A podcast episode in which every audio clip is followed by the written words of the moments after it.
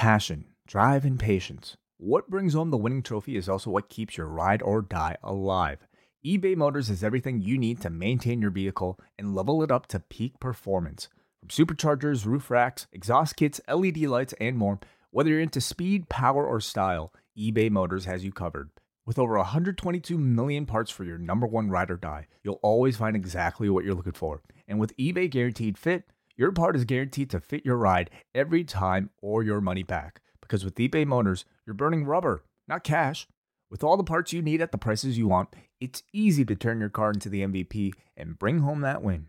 Keep your ride or die alive at ebaymotors.com. Eligible items only, exclusions apply.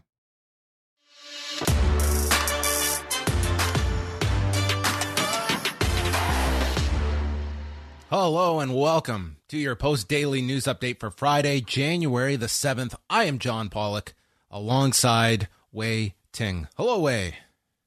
Hey, John. Happy first week back. It's our first week back. It's been a breeze. This stuff is just flown by. Easiest week of my life. Are you back Well, into actually- the Are you back into I- the groove? I, I am. I definitely am. Yeah, I'll tell you, like, you know, during the week off, um, I was really dreading coming back. Really? Like, especially with the schedule that we had. And and I think with the way the the, the year ended and, and just it, it it's it's hard to like separate yourself. And then the last thing once I did separate myself, what I wanted to do was the last thing I wanted to do was come back. And um, but it really just kind of took a couple days. And now I, that I'm like kind of back in the swing of things, I actually kind of like the routine. So maybe it's just the transition that that gets a bit difficult. What about you? Um, I was dreading this week, and it has been that and then some. That has been the week for me. But um, I knew it going better? in. This is a, it was a combination of like all like the work stuff, but then it's the the personal stuff of uh, you know, my, my wife is back at work. Uh, th- this remote learning thing is a uh, it's a, a evolutionary process and a, a one year old who is just uh, just thrown off by all of this. So that's been the uh, the balancing act uh, this week. But uh, but we're getting there. We're getting there. We're How, uh, how are you feeling in terms of your uh, illness? uh, I'm do- I'm doing a bit better. I'm still like a little congested. I've got a cold, and uh, maybe you can hear it a bit in my voice, but be- better than yesterday. So it's uh it- it's clearing up. I feel like I'm I'm on the I'm on the mend now. I didn't sleep very well, but better. Okay, well, I'm I'm glad. Hopefully, the weekend you'd be able to get a little bit of rest. I know it's a very busy weekend though. Well, it is, but it's also um, I'm I'm kind of going to be low key th- this weekend because uh, we we have ass- we have assigned a lot. So I will be back tonight with Wai. We are doing Rewind to SmackDown. We will be live at 11:15 Eastern, going through SmackDown and Rampage, and then Saturday it is a very extensive day. We are going to have a review for Post Wrestling Cafe members of the New Japan Noah card that is going down early, early Saturday morning. Uh, so WH and Mike will be reviewing that show for patrons. Saturday night, Wai will be doing a review with Kate from Montreal on the Battle of the Belt show. And Bruce Lord will have a review of that show, a written review on the site. And uh, closing things off will be the Hard to Kill pay per view, which is actually airing at the same time as Battle of Belts, where Davey Portman and John Cena will have a review of that show. And Ceno's also doing a report on the site. So the way things have uh, worked out, um, uh, yeah, uh, it, it will not be as crazy for me, although I'm going to be catching bits and pieces of all of this. While we're just on the subject of plugs, uh, just just ignore what you see here because the Hard to Kill post show will be on Saturday on the Up Next feed, but then on Sunday we'll have the latest edition of the NWA podcast with Nate Milton, Chris Ely, and Andrew Thompson, and then Sunday night closing us off with WrestleNomics Radio. So very busy weekend here at Post. Yes, WrestleNomics is going to be going through the WWE cuts uh, from the past week. They'll also talk about uh, AEW's debut numbers on TBS that we're about to get into, and also New Japan returning to AXS. So look out for that from Brandon Thurston and Chris Gullo on Sunday on the main post wrestling feed. But uh, we got a lot of items here, Wai, so I think we should uh, dive into them. Starting off with Dynamite on Wednesday night, their premiere on TBS, doing 1,010,000 viewers, finishing second for the night among all cable originals. They were second only to the NBA, although they did beat the late uh, NBA game. So they were their viewership was up three and a half percent from the last week on TNT the week prior, uh, a point four three in eighteen to forty nine, up fifteen and a half percent from last week, but they saw um, some big gains with uh, its women's audience, uh, 18 to 49, up 23%. The big one, though, was their 18 to 34 audience, as uh, Brandon uh, breaks it down in the viewership the viewership spreadsheet, a uh, a must view each week for those that are following television numbers. They did 132,000 in 18 to 34 last week. This week, 239,000. A gigantic increase in men in that demo and a big increase, a 120% increase in women 18 to 34. So that was the demo that it was their fourth highest in the history of Dynamite in that demo. And we uh, will probably get a clearer view probably after three to four weeks on TBS of what is going to be the new normal. How much was week one with all of the promotion, a huge title match to deliver? But uh, Brandon has done great research on this. The the lead in factor, they are getting a much stronger lead in with Big Bang Theory that does a, a, much a much higher 18 to 49 audience that is driving people into Dynamite. How much of a bump are they going to get there? As well as looking at the whole um, Pacific and Mountain time zone, uh, how it affected them, and conversely, like they saw declines in the Eastern time zone in those major markets too at a similar rate. So how much of that was necessarily just uh, the West Coast versus, you know, as you can see in the chart up there, you know, the it was, you know, your central time zones that saw a much less of a decrease, but the others, including the Eastern time zone, they do not have that excuse of the time shift affecting things. Mm-hmm, yeah, a really interesting set of data here. But I think if you're w, uh, AEW, and, can we marvel at that chart for a second? Look at look at the color coding. It's look beautiful. at this. Absolutely I mean, beautiful. I understand this in like three seconds flat. I understand what that is the key of a chart. I need to understand it in seconds. Oh, he he's brilliant. Absolutely. Uh, Brandon Thurston, we are talking about for people just simply listening to this. Uh, subscribe to the WrestleNomics Patreon where you get a beautiful sheet of all of this information after every single significant uh, TV broadcast. But just follow him at the very least at Brandon Thurston for uh, just all of this stuff that perfectly captures you know the the entire past i would say year of these trends of what these numbers are so often we talk about okay like increase between this week and that week i mean it it, it really i think is it, you, you, it deserves better perspective to see at large what these numbers mean and i think these these charts as you say um, very quickly convey a lot of great information. So anyway, yeah. Um, I, I, if you're if you're AEW, if you're TBS, I think you're probably quite ecstatic about the way that they launch on, on this network and um, it's, a ter- it's, a terrific number to, to debut a, a, young audience too like like that 18 to 34 that's that's you know a great achievement for them. And you know beating out the the the NBA game like they lost to one NBA game but beat the other. Like number 2 for the night um there there isn't a whole lot to criticize uh, about this number. Um and beating Raw which did a very well no- good number on its own in 18 to 34 this week. That's right. They beat them. Not only did they beat Raw this week in 18 to 34, this week's uh, Dynamite number beat every Raw and SmackDown 18 to 34 number uh, in December. So that, that like eh, point three four, I like triple check this going back and forth. Like this was some kind of a mistake because Dynamite does not do this level. As I said, this is their fourth highest ever in Dynamite's history, and it's just like last week they did a point one nine in that demo on TNT. Yeah, uh, incredible. I mean, you know, this is a, a, lot of hype around this first match or first TBS show. Of course, uh, Hangman versus Bryan is is about the biggest match I think you could have put on any of your shows, and they chose to do it there. So, um, it's going to be an inflated number, and I don't expect necessarily this to continue in the weeks to come. But ultimately, yeah, it's going to be the trends uh, that that matter. You know, for for but but as far as the first step goes, I don't think they could have asked for a better outcome. Okay, we will uh, circle back to AEW later when we talk about uh, Rampage. They're going to have some, some news on that show tonight. Uh, but we go back uh, for the third straight day to talk about the WWE cuts. Uh, Fightful reporting the latest one Samoa Joe cut yet again by WWE. And he did put out uh, a message, kind of just quickly reflecting on his time there. And man, this is someone that he puts out a, a really. He, he put out a, as positive a message as one could that I could not imagine the level of frustration if I'm Samoa Joe of the just process that this guy has gone through. And I'm certain that there is probably a lot more to this of him being cut. Then he's suddenly rehired and assigned to NXT. He's in this big program. They put the title on him, uh, abruptly taken off of television. There's that promo he cuts where he certainly indicated in his promo, I'm coming back soon. And there was obviously no plan for him to return. And we saw in that, that recent tryout video that like he was there working with Regal doing the, the tryout in December. So he was working and then let go. Um, so, you know, Joe, just add another big name to the list of ex WWE um, personnel slash talent that is now on the free agent market.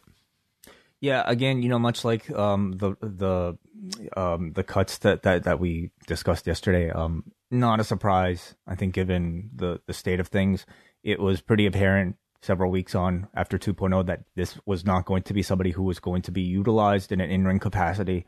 And if you're not going to do that, is I, I just don't see the company's justification for hiring somebody like a Samoa Joe. I don't, and, and as a fan, a part, I, I never want to see somebody lose their job. But as a fan, if it means that we actually can have Samoa Joe back in the ring, I, I I'm very grateful. Now, obviously, if you're Joe, I mean, I'm I'm sure ultimately that's what he wanted to, But I also think he he probably wanted a stable financial um you know life um and. Uh, like it seemed like th- this rehire, this move to NXT was not so much so he could be on camera. This was more so for a like like scout coaching type of type of role. Well, was that, that was that? The, do you think that was the initial plan when when Hunter brought him back though?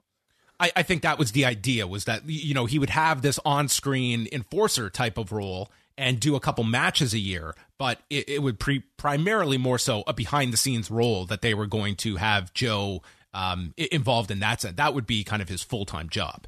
Right, right, and I mean, you know, at his stage of, of his career, like you're, you're, you have to think about the future. You know, once you're forty, late forties, once you're fifty, what am I going to do in this industry? Um, I would love it if he was still wrestling, but I mean, you know, uh, I'm sure he was looking towards, you know, some sort of mentor coaching role that there unfortunately isn't a whole lot of right now in the industry. So, um, but but again, like of the list of people that are cut, like he's immediately at the very top of free agency if he chooses to enter himself in right now. Um, I, I, I mean, again, we we bring up AEW every single time. It, it, it has definitely gotten to the point now where even if you're Samoa Joe, I wonder if there's room for him. I wonder if there's room uh, for him on the roster. I wonder if there's room for him in terms of salary in the company. Um, but if you're not AEW, there are so many other markets and so many other promotions that I think would love to have him. Uh, of course, he would benefit everybody. Um, he could immediately main event any show. But uh, what, know, what, what, what, what if Gabe want? Sapolsky uh, is able to work out some agreement with AEW and he gets to run uh, an ROH nostalgia show WrestleMania weekend with all the hey, key people that are now out there? John, you kid, but there is a Ring of Honor that is that is looking to to come back with a bang. Um, they're looking to maybe have a fresh coat of paint in ter- terms of change of direction up top, and you have, I think, two of the biggest names of the glory days of the Ring of, Ring of Honor era um, that are free agents immediately. So I think that would be a wonderful idea. Um, does it fit in with Sinclair's plans? Does it fit in with the budget that they that they there might be they might be allotting to to this re, re, rehash of a of Ring of Honor? I don't know, but I think it's a great idea. Um, you know the the elephant in the room in all of this is Paul Levesque, and I think at some point, like you have to have a real look at like this is as public a denunciation of someone's vision and entire framework that they spent years building that saw success. Like it is if you think that it is just oh that's that's really unfortunate for paul like imagine what he is internalizing that he is watching being completely destroyed. And it's it's like a little thing, but you know, after this week, just seeing that little spot with Bron Breakker destroying the X, it was just it was very symbolic of like just such a knock at the prior regime of this whole thing that you had built that had been you know up until you know going onto the USA network like glowing reviews and something that was not just an artistic success, but had been a financial success in terms of being able to tour. This was not something that, believe me, it it was something not any company could finance this thing without a WWE backing it. Like there were certainly advantages NXT had by being part of WWE, but it was certainly something that was um, able to reach a much larger audience than probably was envisioned when that idea w- was just germinating uh, years ago, uh, and and what it had become. It is that vision of Paul Levesque's that led to a performance center. And where is this company during a pandemic if that performance center is not built? Uh, I think like that's that's a huge aspect to all, all of this. On top of it, now a, an executive the level of Paul Levesque, I'm not suggesting this guy is uh, gearing up to leave, and I would think like he would have a no compete that would be just endlessly long and would probably not have the financial capabilities to He's start. also an and- owner, a part owner. I, I'm I'm not suggesting that that he is leaving the company, but this Mm. is just such a th- this is just so clearly like presenting like egg on Paul Levesque's face, and I just think it's like publicly this person that you had been building up as like this this visionary to eventually succeed, and this is just such a a demotion of Paul Levesque, even without saying his name with with any of this. Like this is taking every piece that he built and taking it apart over the course of this year. Yeah, yeah. I mean, it's so much of this. It really just kind of comes down to what we can really speculate about the how Vince McMahon feels uh, about his son-in-law. But per- public perception is is a very, I think, important metric, especially when you're talking about a public-facing company, a publicly traded company like the WWE. And um, I don't know if there's a you know more clear painting of NXT Black and Gold as a failure than what they're trying to do right now. Um, you know, like it, it we, we, we, we won't really know, but I mean, all, all signs seem to point to the, the black and gold going up against AEW as really kind of the, the shift in, in tone in how the WWE and Vince in particular might, might have perceived Triple H's contributions. And, uh, it, You could call it the the shift by tone. the shift by, sure the shift by tone i you can call it that um but uh it, it, I, i'm i'm very curious to know what what christmas dinner might have been like you know in the mcmahon household uh with with those two at the at the same table i mean again this is all just speculation maybe us watching a bit too much succession to think about hey like what what what uh what what is triple h trying to scheme scheme right now but it it it it, it says a lot, you know, I think for, for a company that is usually so careful about perception. I mean, for a character like Triple H, who is usually so protective of his own public perception, to have it every week now, it feels like be be we- weathered away. well, Um, it, it it's also like it- you can either look at this as a positive or a negative. The fact that he has not been attached to NXT 2.0, oh. like I'm certain, you know, when when the news came out of like the the heart issue that he had, I mean, there was no follow up to that. There was not that like happy moment of Paul Levesque appearing on TV to give a reassuring message to the audience. Um, either it's somewhat like he's insulated away from this new vision of NXT or he is directly like being taken away from from the you can read it either way there are too many questions that we have and this is total uh, speculation but like you know he was the public face of this and he's very much not yeah, totally. Uh, so yeah, it's fascinating. I I I don't. Do you think we hear from Triple H in, in a public setting soon? Uh, at least, uh, I think at some point you have to. Like he's he's still a, like a major like figure w- within this company, and the fact he has been muted for th- this amount of time is you know it's it's it's certainly going to raise a, a lot of questions. And again, this is a company that they do not put too many of their executives out there. It's it's not like the George Barrios Michelle Wilson era where if you were seeking it out it was almost like on a bi-weekly basis they were out doing these chats and these q&a's and you could you could glean a lot of information about the company and their directions by finding these these like online chats and stuff like that that you could listen to um, that, that's not the case like nick Khan does very few interviews um, when he does, they garner attention, but it's not like he's out there on a permanent basis. Vince McMahon is a complete private profile at this point. Stephanie, I've even seen like a bit of a like throughout the pandemic, like you saw her doing a lot, but that that seems to it, it just seems like they have overall taken a less public profile. Uh, just just speaking out, but that's going to come probably in different waves when there's a need uh, to put these executives out there outside of the earnings calls four times a year. Uh, those those will happen, but these are questions, and and I don't know how much uh, there are those in the media that have access to these very elusive interviews that are going to be asking these types of questions or getting any kind of really transparency on like this this major story that's obviously playing out behind the scenes.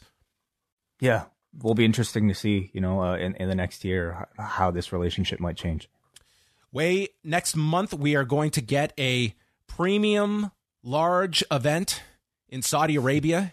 Andrew Zarian of the Mat Men podcast reporting that the date appears to be Saturday, February the 19th, which uh, I was able to confirm that is the date planned for this return to Saudi Arabia. So moving to a Saturday, which would mirror the uh, the shift to Saturday nights in 2022, which is not going to be the night for every pay per view this year, but a, a, a, solid amount of them are going to be Saturday night shows. And this will be the case with uh, Saudi Arabia next month. And this, uh, worth noting, this is the only uh, premium live event in between the Royal Rumble and WrestleMania because they don't have anything planned in March.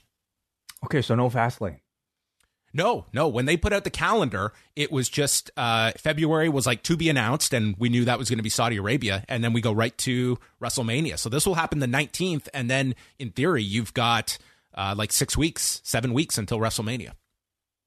Yep, sounds about right. You know, the the timing of these the, uh, are always kind of interesting to me because they try to make all of these Saudi events, uh, and you know, I, I, guess justifiably so because of the amount of money that they're given. But they're try they try to make them WrestleMania level events with either surprise appearances. Do you expect any you know big big name to return uh, so quickly before a WrestleMania where you are expected to have the same? Well, for sure, I think you would anticipate Lesnar wrestling on this card. We know that Bill Goldberg has one match left, and I could certainly see Crown Jewel being that match. If you if if you're picking between Crown Jewel and WrestleMania, I more so see Goldberg being on that Saudi Arabia card than than WrestleMania. I would certainly see that's those are probably your only two candidates for him to have that last match. And then the question becomes if they want to uh, continue doing business with Bill Goldberg or not. But uh, beyond that, I don't know how many big names you have that are at your disposal that you you could bring in beyond, you know, your your celebrity involvement, which um, you know, there's there's been no indication of that. Right. Uh, we we actually just talked about it, but uh, Walter also, you know, finishing up with NXT UK uh, to come over. So it looks like we'll be making like you know a, a permanent stay over here in the United States. Yeah, in NXT of course. Um, we'll see. It was abs. It was the abs way. That was the key. That was the yeah. tip off. I sure, I suppose so. Um, I I certainly hope. You know, like to me, I think that that's been the dream for a long time is to see Walter in the mix with so much of uh, what what is in North America on a consistent basis. But in the modern era NXT and in the modern era of what the WWE might or might not be looking for in its talent, I'm less optimistic for even somebody like his him uh the, his success than ever. So will be interesting to see. It'll be incredibly disheartening if oh man, we're gonna get like Walter versus Joe Gacy. We're gonna get like Walter versus Walter at the poker table. We'll get uh I don't know, Tony D'Angelo versus Walter. Like think about all the all the great fun he could have in NXT 2.0. Like when you're looking at it, like what what what function does that serve putting him in NXT? Like I could understand that a year ago. Now, like it's t- to me, I, I would think like the main roster would make a whole lot more sense now than putting him in NXT 2.0. Unless NXT 2.0 is just like a pivot before he's being brought up well, ultimately, I mean, they've got to convince Vince McMahon of Walter before um, he gets brought up to the main event and, or main roster, and maybe this is it. You know, maybe this is their attempt to, to trial run, or maybe they just want to simply keep him. And hey, Walter's willing to move. This is a guy we probably wanted to come over here for a long time. He's now willing to do it. Um, let's let's throw him in there in NXT and see how he goes. And if Vince likes it enough, then maybe we'll bring it up. But um, you know, he should be champion. He's one of the best performers of professional wrestling in the past several years. So I, I just hope they don't screw it up. This post wrestling podcast is brought to you by NerdWallet's Smart Money Podcast. Financial literacy can be daunting, but it's one of the most valuable things you can equip yourself with. On NerdWallet's Smart Money Podcast, their trusted financial journalists offer easily digestible, conversational discussions on topics like balancing your portfolio if you think an ETF is one of Cena's five moves of doom, this show might be for you. Planning for your tax bills this April, so you don't have to worry about a visit from Irwin R. Schyster. and putting away more money for retirement. Because unlike most wrestlers at the end of their careers, most of us should only plan on retiring once. Listen to NerdWallet's Smart Money podcast on your favorite podcast app. Future you will thank you. Uh, we have, you know, maybe this is going to uh, damper my my reaction to that Tanahashi Kenta match. Uh, Kenta just got brutalized in this match. New Japan uh, posting the injuries that uh, the performer sustained, including a dislocated left hip, a broken nose, tendon damage in his finger, and severe lacerations to his back. This was obviously a very uh, a very violent match, and I would imagine Wai that the lion's share of these injuries come from that spot getting knocked off the ladder, and you just saw him uh, just fall like several feet uh, and just land what appeared to be face first into this trash can and was instantly bleeding uh, from that. A really nasty fall where it just looked like he had no control of himself upon the landing. And so he is off of Saturday's Noah card where he was going to team with uh, Kazushi Sakuraba and Takashi Sugiura, and he will be replaced by a mystery wrestler that has not been announced as of yet. But we obviously wish him uh, a speedy recovery, but that's man, a dislocated left hip. That sounds like a terrible injury, as does yeah. you know a broken um, nose. Like he's going to be sidelined for some time. You you might have broken up a little bit there, John. So I might not have uh, fully gotten that. Are you? Oh, I am. I was just going over the uh, the injuries and that he's probably going to miss uh, some time as a result of these. Right, right, yeah. It's uh, um, I hated this match. You know, I I I I, know you you enjoyed it. I, I've read plenty of reaction online from people. I mean, I think Meltzer gave it four stars, which like whatever. It's like it, it's it's just opinion. But I I just thought it was awkward as hell, and ultimately not worth it in my opinion. You know, the man spent a long time setting that ladder up, John, and how um I don't know, ironic that despite all that, um, he suffers a really terrible injury. So I, I just think it was really poorly planned. I, I, I, I feel terrible for him and his recovery. And this Noah show, I think a lot of the attention was going to be placed on him as somebody who is the biggest name from that company that has joined New Japan Pro Wrestling. So who knows what sort of storyline elements, you know, they might have set for him. It's really unfortunate. Uh, hope he makes a speedy recovery because I think this year, uh, you know, there's so much potential for him between his uh, dual kind of um, relationship between the uh, um, America and, and Japan, and, and, being able to be involved on all these shows, including Strong, including AEW. Um, it, it, it, it might be a bit of a tough time for for him to be out of action. So hopefully, it's not too long. Yeah, yeah. You obviously wish him um, a, a speedy recovery. That's uh, that's quite the laundry list of injuries he is uh, suffering from. The UFC and ESPN Plus are increasing the price of their pay-per-views. This is the third price increase since the UFC and ESPN Plus deal came together where ESPN Plus has the domestic distribution rights for the pay-per-views in the US. So you have to get the service, which is $6.99 a month.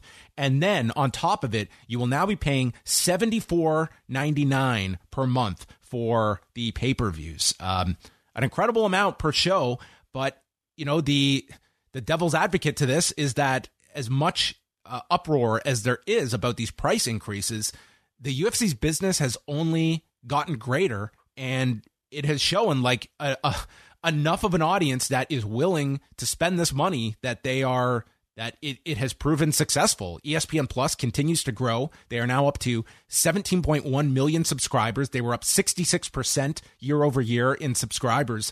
And the UFC just had their greatest year ever. So I mean, this seems to be the model is that come January, look for a price increase and people continue to pay it.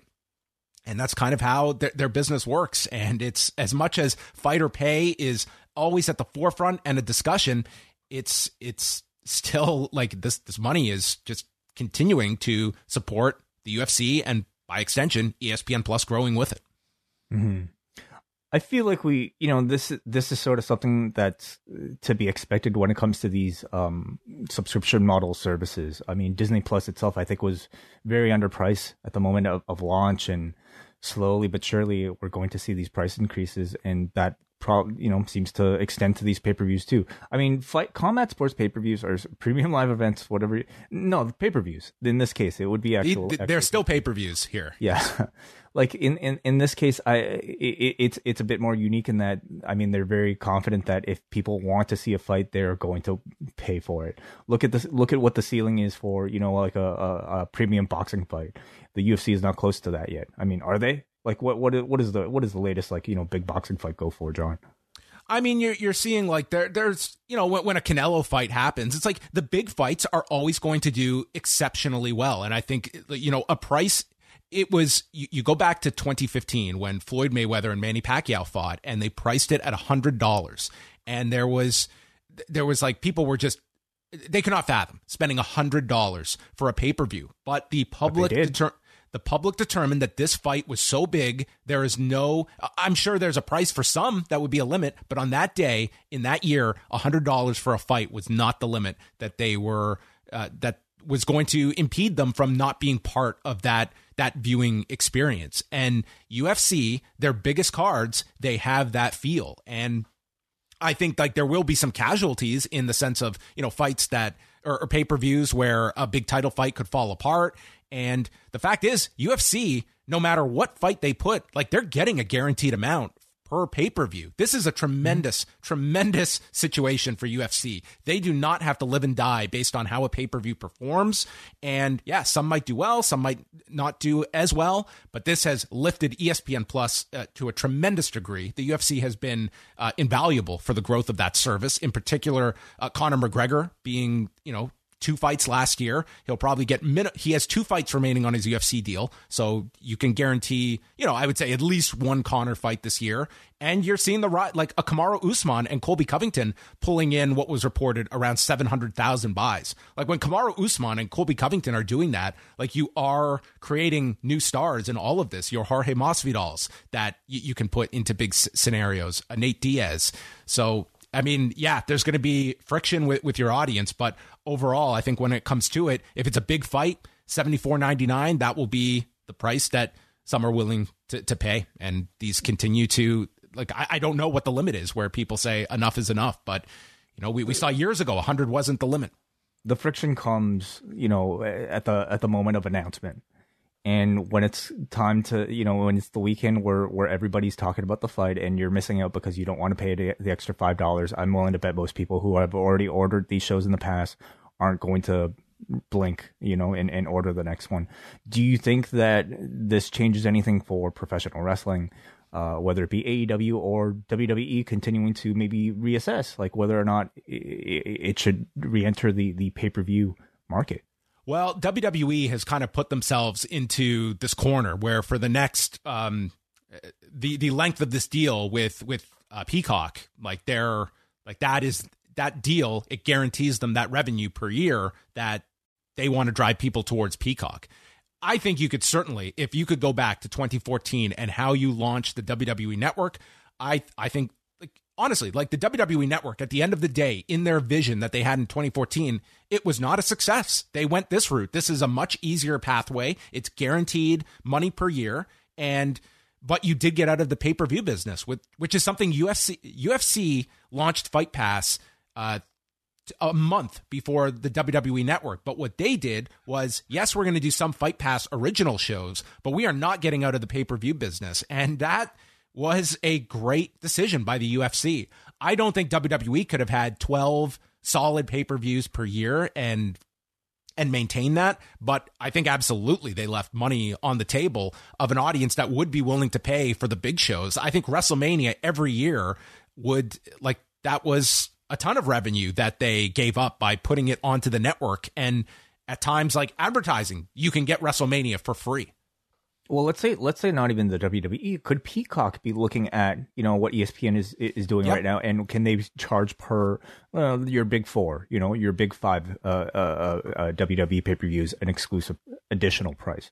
I think e- you're always trying to grow, And once you stagnate and you're not growing anymore, then it becomes, well, what are our other options? And it's a weird comparison, but look at the NWA. This week they announced that they are taking their shows had all gone to FITE TV. And we can see like the buzz about the NWA, it plateaued going to FITE TV. So they have announced now that you can still get your subscription plan on FITE and you can get the shows early.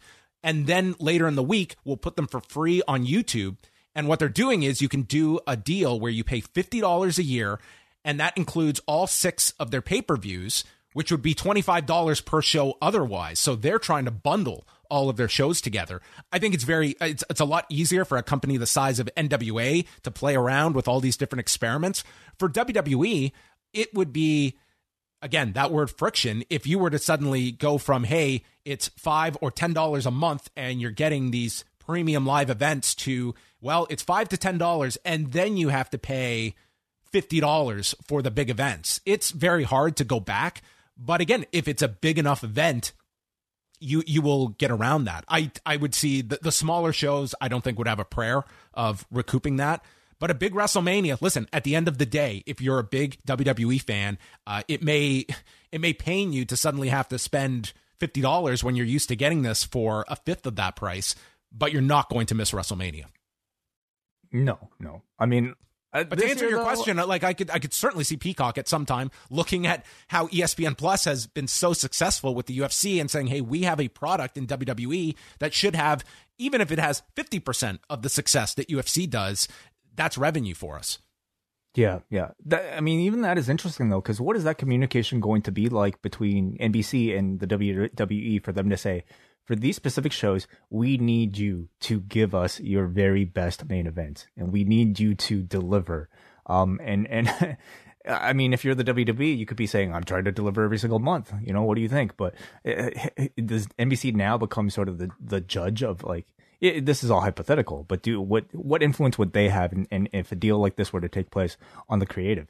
Well, it would be a large influence, uh, but I mean, ultimately, if they were to do that, that's coming down to a Peacock decision of how they distribute the pay per views. They are the ones with the distribution rights.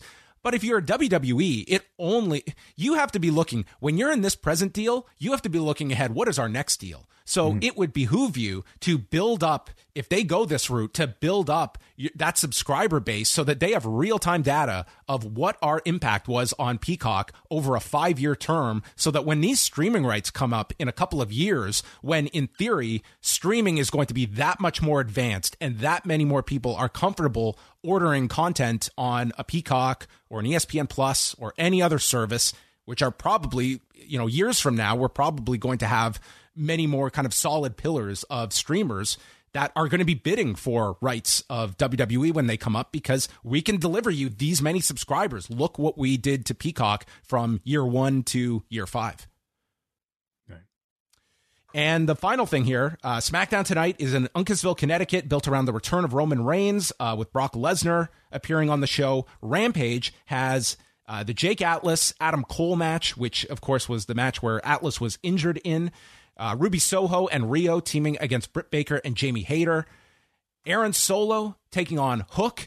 And then the main event of 2.0 and Daniel Garcia against Eddie Kingston Santana and Ortiz in a no holds barred, no DQ, no rules match. But they have announced that there will be a change to Saturday's Battle of the Belts card due to a medical protocol. They have not stated which match will be affected, much less the performer, uh, but will announce the change on tonight's show. Uh, for me, it's a it's a rampage that uh, I have elevated interest in uh, compared to, to usual because number one, because of Hook, and uh, I heard from Brian Man, who was in attendance, that the match was very good. So I'm looking forward to that. Always an attraction, a wonderful attraction now to add to these Rampage shows that you're not necessarily, you know, uh, taking off of a Dynamite or or a, a, another event. But this Adam Cole Jake Atlas match, I'm very curious to see if they show the whole thing in full. You know, we know that uh, there was an injury that occurred at the end of this match. Do they confront it and do they display it head on? Do they make mention of the fact that hey, like, um, do they show it as is and and and if and i, I would think so because i don't know how you would necessarily even uh, edit around it but that's really fascinating and of course I, i'm also very curious to see if there's any sort of added um, promotion for battle of the belts i suppose having a big announcement like this last minute um, is going to be considered a, a, sort of promotion. We don't know who it's going to be, but presumably, um, I, I actually have no idea. You, do you have any guesses, John? I, I don't. And it's like you put this kind of out there and it kind of like lets your audience kind of speculate about who might be affected. And it's like you're, it, anyway, I, I think what they do have to do is whatever match is affected, you've got to put in its place something larger. Like you need a bigger match to replace it for for Saturday night. Yeah, I think so too. And I think we've known AEW to come through pretty well when it comes to these late change announcements. I mean, WWE has as well. But um yeah, depending on who who's affected, um I I expect, you know, a, a bigger name last minute to to replace them. And then uh, Saturday, once again, uh, it's the New Japan Noah card. Uh, the big matches on the show are the 10 man tag with a Kongo taking on LIJ, and then Hiroshi Tanahashi and Kazuchika Okada against uh, Kaito Kiyomiya and Keiji Selfie Muto. Keiji Selfie Muto. Uh, I wondered if he was taking a photo of the crowd, but it turns out he was taking a photo, a selfie, uh, while he was in the ring. So, would okay, all right, selfie skills, not bad, right? Uh, yeah, not not bad, not bad for Dad. He uh, he he did all right with uh, with the selfie skills. And then Battle of the Belts going uh, pretty much head to head with the Hard to Kill pay per view, which. I mean, it looks like an interesting lineup for, for Impact here. Like the key matches, uh, you have Moose defending the Impact title against Matt Cardona and W. Morrissey. Uh, Mickie James and Deonna Purrazzo in a Texas death match for the Impact Knockouts title. Trey Miguel and Steve Maclin, which should be uh, very good match. It's a last chance match for the Impact X Division Championship where Maclin can no longer challenge for the title as long as Miguel is champion if he loses. Uh, Josh Alexander against Jonah. Jonathan Gresham defending the ROH title against Chris Sabin. The Inspiration against the Influence. Eddie Edwards, Rich Swann, Willie Mack, Heath, and Rhino against the Good Brothers and Violent by Design. Chelsea Green, Jordynne Grace, Lady Frost, Alicia Edwards, Rosemary, and Tasha Steelz in the, the first Knockouts Ultimate X match, and then the dark match or the pre-show match. We'll see Laredo Kid, Jake Something, Chris Bey, and Ace Austin. It looks like a really good card from Impact. I just wonder how much going head to head with uh, AEW uh, is going to hurt any buys from that that audience that you are attracting at, at the level of an Impact. Right. Yeah.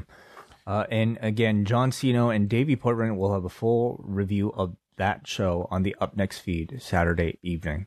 Hey, before we get out of here, we have a few super chats, John, if you want to take some of those.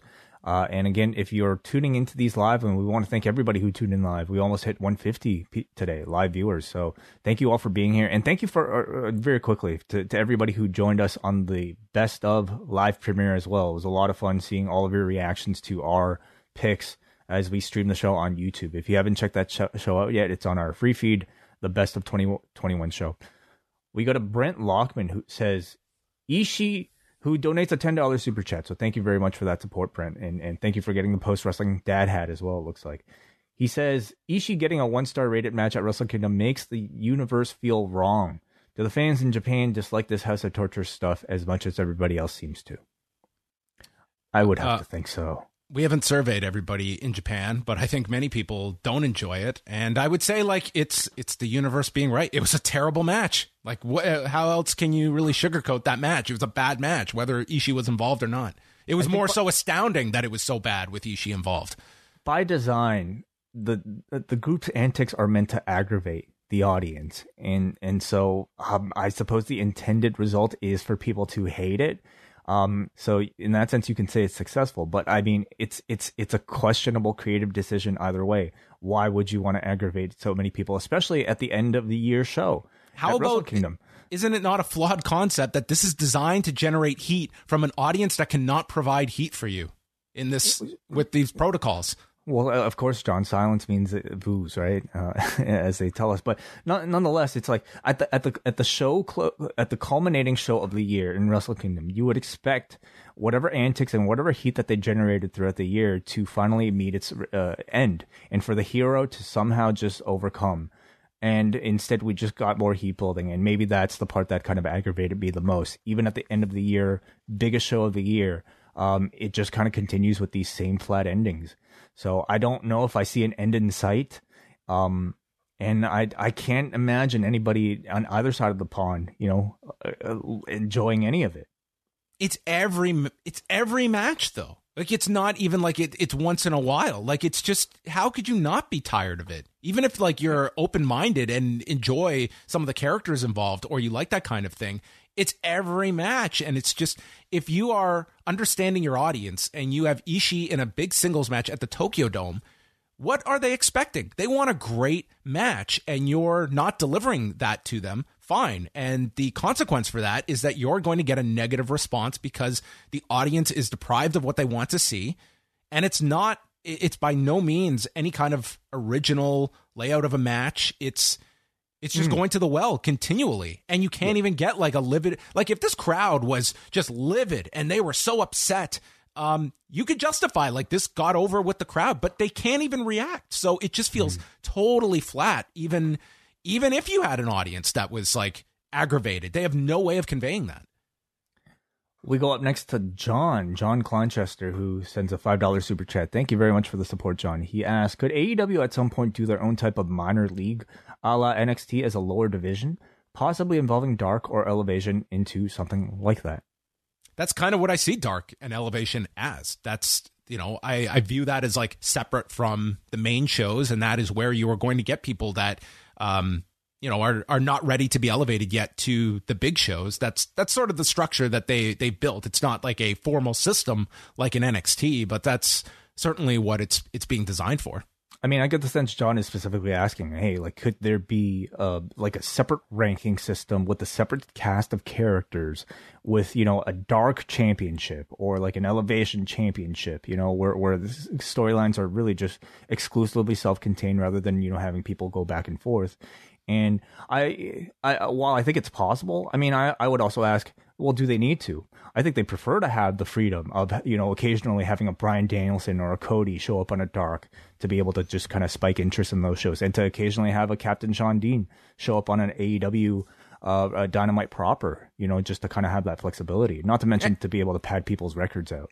And it goes both ways. Exactly. Like you can get a, a, a week where like a Danielson or a Moxley, it's not going to be frequent, but that they can come down to dark and wrestle someone, and that's that's kind of cool to have you, where you can go uh, between both.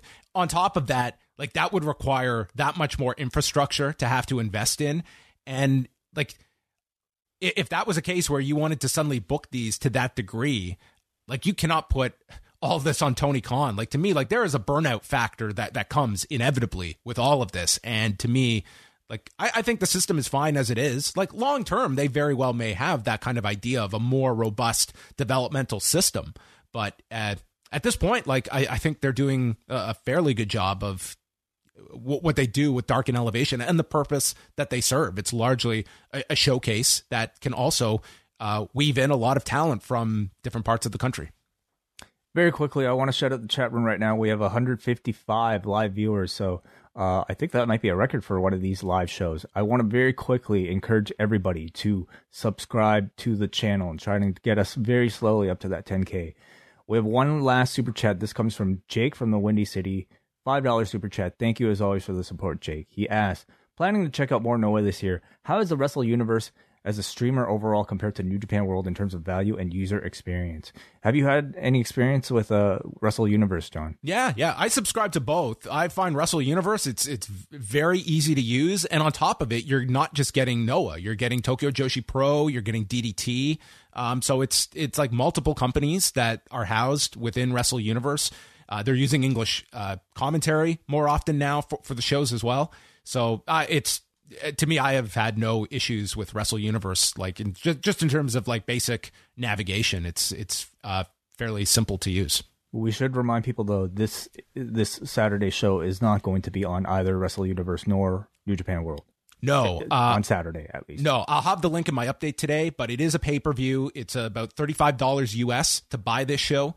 Um, it will have English commentary with Chris Charlton and Kevin Kelly, and then it will appear on both streaming services seven days afterward. So if you want to wait, yeah, you have to wait a week until it shows up on the uh, both Wrestle Universe and New Japan World will have the show. So there you go. Uh, Mark Buckeldee will have a report on the show. And then again, Mike Murray and WH Park reviewing it for members of the Post Wrestling Cafe. So we went long today with the Post Daily News update, but there's a ton of news going on going into the weekend. And we're back tonight, 11:15 Eastern with Rewind a SmackDown. That is it. Goodbye.